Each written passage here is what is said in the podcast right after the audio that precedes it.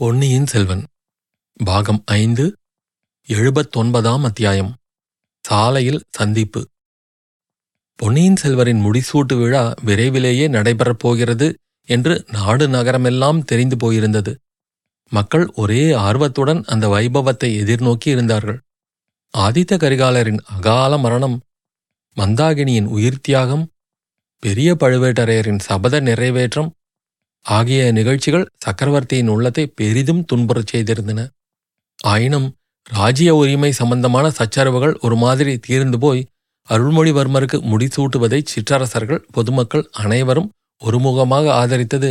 அவருடைய நொந்து போன உள்ளத்துக்கு ஓரளவு ஆறுதல் அளித்து வந்தது. தை மாதம் பிறந்தவுடனே நல்ல நாள் குறிப்பிட்டு பொன்னியின் செல்வரின் தலையில் சாம்ராஜ்ய பாரத்தை சுமத்திவிட்டு காஞ்சிக்குப் புறப்பட்டுச் செல்ல சக்கரவர்த்தி முடிவு செய்திருந்தார். அங்கே தமது வீரப்புதல்வன் கரிகாலன் தமக்கென்று நிர்மாணித்த பொன் மாளிகையிலே மிச்சமுள்ள தம் வாழ்நாளை கழித்துவிடவும் தீர்மானித்திருந்தார். முடிசூட்டு வைபவத்தை அதிக ஆடம்பரமில்லாமல் நடத்திவிட வேண்டும் என்று சுந்தர சோழர் எண்ணியதிலும் வியப்பில்லை அல்லவா? இந்த விஷயத்தில் அருள்மொழிவர்மரும் பரிபூரணமாக தந்தையின் விருப்பத்தை நிறைவேற்ற எண்ணியிருந்தார். ஆகையால் முடிசூட்டு விழா முடியும் வரையில் நாடு நகரங்களில் பொதுமக்களிடையில் அதிகமாக போவதில்லை என்று தீர்மானித்திருந்தார். கொள்ளிடத்தின் படகுத்துறையிலிருந்து தஞ்சைக்கு நேர் வழியாக போவதென்றால் திருவையாறு நகரின் வழியாக போக வேண்டும். அந்த நகருக்குள் சென்றால் மக்கள் அவரை சூழ்ந்து கொண்டு ஆரவாரம் செய்வார்கள் என்பது நிச்சயம். ஆகையால் நண்பர்கள் இருவரும் அந்த நகர் வழியாக புகாமல் சிறிது மேற்கே ஒதுங்கிச் சென்று காவேரி நதியை கடந்தார்கள். குடமுருட்டி நதியை அடைந்ததும் அதன் கரையோடு தஞ்சை ராஜபாட்டையை நோக்கிச் சென்றார்கள். ஐந்து நதிகள் அடுத்தடுத்து பாயும் அந்த அற்புதமான பிரதேசத்தின் நீர்வளமும் நிலவளமும் மார்கழி மாதத்தில் கண்கொள்ளா காட்சியாக திகழ்ந்தன. இரு கரையும் தொட்டுக்கொண்டு வெள்ளம் ஓடும் காலத்தைக் காட்டிலும் அரை ஆறு இனிய புனலும் அரை ஆறு மணல் திடலுமாக தோன்றிய காட்சி வனப்பு மிகுந்ததாயிருந்தது நதியின் இரு புறங்களிலும் தென்னையும் கமுகும் கதலியும் கரும்பும் செழித்து வளர்ந்திருந்தன. தோப்புக்கள் இல்லாத இடங்களிலெல்லாம் நன்செய்ய வயல்களில் பொன்னிற நெற்பயிர்கள் செந்நிற கதிர்களின் பாரம் தாங்காமல் தலை சாய்ந்து கிடந்தன. இடையிடையே வாவிகளிலும் ஓடைகளிலும் தலை நிமிர்ந்து நின்ற தாமரைகளும் குமுதங்களும் செங்கழுநீர் பூக்களும் வர்ண சித்திர காட்சியாக திகழ்ந்தன. இவற்றையெல்லாம் பார்த்து பார்த்து வியந்து கொண்டு வந்த வந்தியத்தேவனை நோக்கி பொன்னியின் செல்வர் நண்பரே இவ்வளவு வனப்பும் வளமும் பொருந்திய இடம் இந்த உலகில் வேறு எங்கேனும் இருக்க முடியுமா? இப்படிப்பட்ட நாட்டின் சக்கரவர்த்தியாக முடிசூட்டிக் கொள்வது எவ்வளவு பெரிய பாக்கியம்? இந்த பாக்கியத்தை சில காலத்துக்கு முன்பு வரையில் நான் வேண்டாம் என்று மறுதளித்துக் கொண்டிருந்ததை நினைத்தால் எனக்கே வியப்பாயிருக்கிறது என்றார். எனக்கு அதில் வியப்பு ஒன்றுமில்லை ஐயா. அரச குலத்தவர்களின் சஞ்சல உள்ளத்தை பற்றி அடிக்கடி பெரியவர்கள் சொல்லி கேட்டிருக்கிறேன் என்றான் வந்தியத்தேவன். நீர் ரொம்பவும் பொல்லாதவர். அதோடு நன்றியும் இல்லாதவர். ஈழ நாட்டு போர்ப்படைக்கு உம்மை தளபதியாக்கியதற்கு இன்னும் நன்றி கூட செலுத்தவில்லை. என்னை சஞ்சல புத்தியுள்ளவன் என்று வசை கூறுகிறீர். சாதாரண மக்கள் விஷயத்தில் வசையாக இருப்பது அரச குலத்தவரிடையில் புகழுக்கு காரணமாயிருக்கக்கூடும் அல்லவா இன்றைக்கு ஒருவனுக்கு மரண தண்டனை விதிக்கிறீர்கள். மறுநாள் அவனை மன்னித்து தளபதி ஆக்குகிறீர்கள். இத்தகைய சஞ்சல புத்தியினால் அரசர்களுடைய புகழ் அதிகமாகத்தானே செய்யும். ஆஹா நம் மன்னர் எத்தனை கருணை உள்ளவர் என்று மக்கள் புகழ்வார்கள் அல்லவா? ஆமாம். ஆனால் இன்றைக்கு தளபதியாகச் செய்தவனுக்கு நாளைக்கு மரண தண்டனையும் விதிக்கலாம். அப்போது ஜனங்கள் என்ன சொல்வார்கள்? நடுநிலைமை தவறாமல் நீதி வழங்கும் மன்னர் பெருமான் என்றும் மனுநீதிச் சோழரின் புனர் அவதாரம் என்றும் சொல்லி பாராட்டுவார்கள். பொன்னியின் செல்வர் கலகலவென்று சிரித்துவிட்டு அப்படியானால் உமக்கு அளித்த வானகப்பாடி ராஜ்யத்தையும் ஈழத்துச் சேனையின் தளபதி பதவியையும் நான் திரும்பப் பிடுங்கிக் கொண்டால் உமக்கு அதில் அதிசயம் ஒன்றுமே இராதல்லவா? என்றார். அதிசயப்படவும் மாட்டேன் துயரப்படவும் மாட்டேன். இப்போது கூட தாங்கள் என்னை ஈழ நாட்டுக்கு அனுப்புவது எனக்கு பெரிய தளபதி பதவி தரும் நோக்கத்துடனா? அல்லது என்னை இந்த அழகிய சோழ நாட்டில் இருக்கக்கூடாது என்று தேச பிரஷ்டனாக்கும் நோக்கத்துடனா என்பது எனக்கு சந்தேகமாகவே இருக்கிறது. உண்மையில் இவ்வளவு சாமர்த்தியசாலியான உம்மை எனக்கு முதல் மந்திரியாக்கிக் கொண்டு என் அருகிலேயே வைத்துக்கொள்ளவே எனக்கு பிரியமாக இருக்கிறது. ஆனால் முதன் மந்திரி அனிருத்தர் உமக்காக தமது பதவியை விட்டு விலகிக் கொள்வார் என்று தோன்றவில்லை. அது ஒன்றுதான் காரணமாயிருந்தால் நானே முதன் மந்திரி அனிருத்தர் அவர்களிடம் கேட்டுக்கொள்கிறேன். பொன்னியின் செல்வர் நகைத்துவிட்டு இல்லை வேறு காரணமும் இருக்கிறது என்றார். அப்படித்தான் நானும் நினைத்தேன். என்ன நினைத்தீர்? தாங்கள் இப்போதெல்லாம் மனத்தில் ஒன்றை வைத்துக்கொண்டு வெளியில் ஒன்று சொல்கிறீர்கள் என்று. வல்லத்தரசே தங்களுடைய குற்றச்சாட்டை மெய்ப்பிக்க ஓர் உதாரணம் சொல்ல முடியுமா? நன்றாக முடியும். தங்களுடைய மகுடாபிஷேக வைபவத்துக்கு தை மாத ஆரம்பத்திலேயே நாள் வைத்திருக்கிறது. அது தங்களுக்கு தெரியும்.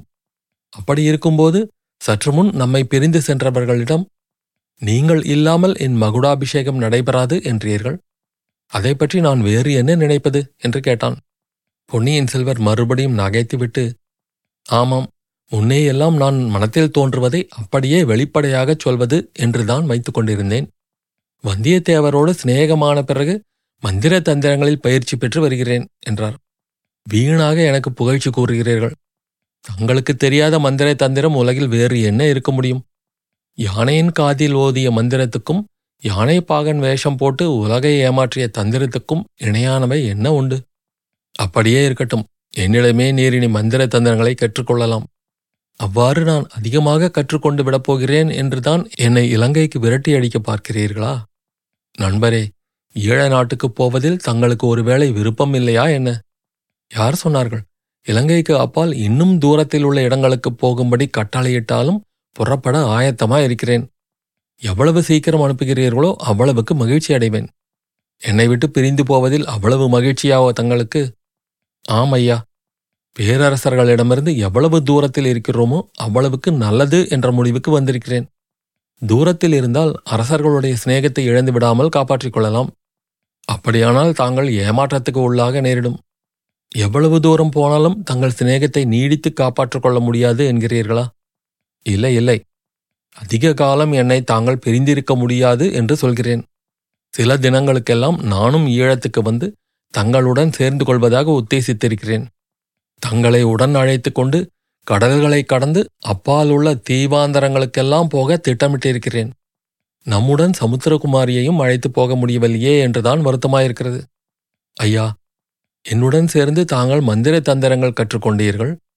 தங்களுடன் சிநேகமானதிலிருந்து நான் உண்மையை பேசுவது என்று விரதம் எடுத்துக்கொண்டேன் இப்போது என்னுடைய மனத்தில் உள்ளதை தங்களிடம் சொல்லட்டுமா? தாராளமாக சொல்லுங்கள். என் நண்பர் சேந்தன் அமுதனாரிடமிருந்து தங்கள் சித்தப்பா மதுராந்தக தேவரிடமிருந்து சோழ சாம்ராஜ்யத்தை தாங்கள் எடுத்துக்கொள்கிறீர்கள். அதற்கு ஒரு மாதிரி நியாயம் உண்டு. தாங்களே முடிசூட வேண்டும் என்பது மக்களின் விருப்பம் என்று காரணம் காட்டலாம். ஆனால் அவரிடமிருந்த பூங்குழலியை அபகரித்திருந்தால் அதுபோன்ற பெரும் துரோகச் செயல் வேறு எதுவும் இருக்க முடியாது. அதற்கு நியாயமே சொல்ல முடியாது. சமுத்திரகுமாரி இப்போது மதுராந்தகத்தேவரின் தர்மபத்தினி என்பதை தாங்கள் நினைவு வைத்துக் கொள்ளுங்கள் என்றான் வந்தியத்தேவன். பொன்னியின் செல்வர் கலகலவென்று சிரித்துவிட்டு என்னை தசகண்ட ராவணனோடு சேர்த்து விடுவீர்கள் போலிருக்கிறதே என்றார். பின்னர் தங்களுடைய நண்பருக்கு பரிந்து தாங்கள் பேசுவது நியாயம்தான் ஆனால் பூங்குழலியின் நிலைமை என்ன? அவள் என் சித்தப்பாவை மனமு வந்து கல்யாணம் செய்து கொண்டாளா? என்று கேட்டார் அருள்மொழிவர்மர். அதில் என்ன சந்தேகம்? கோமகனே தாங்கள் இந்த சோழ சாம்ராஜ்யத்தின் சக்கரவர்த்தியாகலாம். இந்த பூமண்டலம் முழுவதையும் வென்று ஒரு குடை நிழலில் கொண்டு வந்து ஆட்சி புரியலாம். ஆனால் பூங்குழலி அம்மையை மட்டும் அவருடைய விருப்பத்திற்கு விரோதமாக எந்த காரியமும் செய்யும்படி கட்டாயப்படுத்த முடியாது. செம்பியன் மாதேவியின் செல்வப் புதல்வரிடம் பூங்குழலி அம்மை கொண்டிருந்த அன்பின் ஆழத்தை நான் அறிந்து கொள்ளும் பேறு பெற்றேன். அதற்கு இணையான அன்பை இன்னும் ஓரிடத்திலேதான் கண்டிருக்கிறேன். அது எங்கே கண்டீர்கள்? என்னிடம் அதை பற்றி சொல்லலாம் என்றால் சொல்லுங்கள். கொடும்பாளூர் இளவரசி வானதியிடம்தான் கண்டேன். அத்தகைய அன்பை வேறு எங்கே காண முடியும்? போய் போய் உண்மை பேசும் விவரத்தை அதற்குள்ளே மறந்துவிட்டீரோ? மனத்தில் ஒன்றை ஒழித்து வைத்துக்கொண்டு வெளியில் ஒன்றை திருத்திச் சொல்கிறீரே? இல்லவே இல்லை ஐயா. மனத்தில் எண்ணியதைத்தான் சொல்கிறேன். வேறு எங்கேயும் அத்தகைய காதலை நீர் கண்டதில்லையா?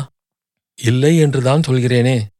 அடே பாதகா இரக்கமற்ற அரக்கனே உனக்காக ஒரு பெண் தன் உயிரை தியாகம் செய்ய முன்வந்து மதியை இழந்து பிச்சியாகியிருக்கிறாள் அவளுடைய காதல் பெரியதாக தோன்றவில்லையா? என்று பொன்னியின் செல்வர் உண்மையான கோபத்துடன் கேட்டார். வந்தியத்தேவன் சிறிது நேரம் வரை மௌனமாக இருந்தான். பின்னர் ஐயா தாங்கள் காரண காரியங்களை மாற்றிச் சொல்கிறீர்கள். மணிமேகலையிடம் எனக்கு இரக்கம் இல்லாமல் போகவில்லை.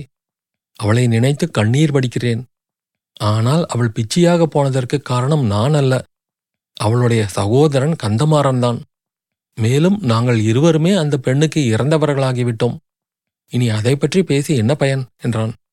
நான் சற்று முன் கோபமாக பேசியதற்கு வருத்தப்படுகிறேன் என்று பொன்னியின் செல்வர் ஆரம்பித்தார்.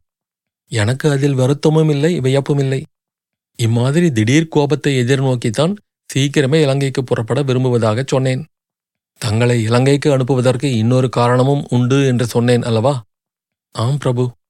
சில காலம் தாங்கள் தூர தேசத்தில் இருந்துவிட்டு திரும்பி வந்தால் ஒருவேளை தங்களை மணிமேகலை அடையாளம் கண்டுகொள்ளலாம் என்று என் தமக்கையார் கருதுகிறார். தெரிந்து கொண்டேன் ஐயா. என்னை தூர தேசத்துக்கு அனுப்புவதில் தங்களை விட இளைய பெராட்டிக்கு அதிக சிரத்தை இருப்பதை தெரிந்து கொண்டேன். நாம் யாரை பற்றி பேசிக் கொண்டிருக்கிறோமோ அவர்களே அதோ வருகிறார்கள் என்று வந்தியத்தேவன் சுட்டிக்காட்டினான். குடமுருட்டி நதிக்கரையோடு வந்த அந்த நண்பர்கள் இருவரும் அச்சமயம் திருவையாற்றிலிருந்து தஞ்சாவூர் போகும் ராஜபாட்டையை நெருங்கிக் கொண்டிருந்தார்கள். அந்த ராஜபாட்டையில் முன்னும் பின்னும் பரிவாரங்களுடன் புடைசூழ பல்லக்கு ஒன்று வந்து கொண்டிருந்தது. அதில் குந்தவை தேவியும் கொடும்பாளூர் இளவரசையும் வீற்றிருந்தார்கள். குதிரைகள் மீது வந்த நண்பர்கள் இருவரையும் பார்த்ததும் அப்பெண்மணிகளின் கண்கள் வியப்பினால் விரிந்தன. அவர்களுடைய முகங்கள் மகிழ்ச்சியால் மலர்ந்தன. அத்தியாயம் முடிவு.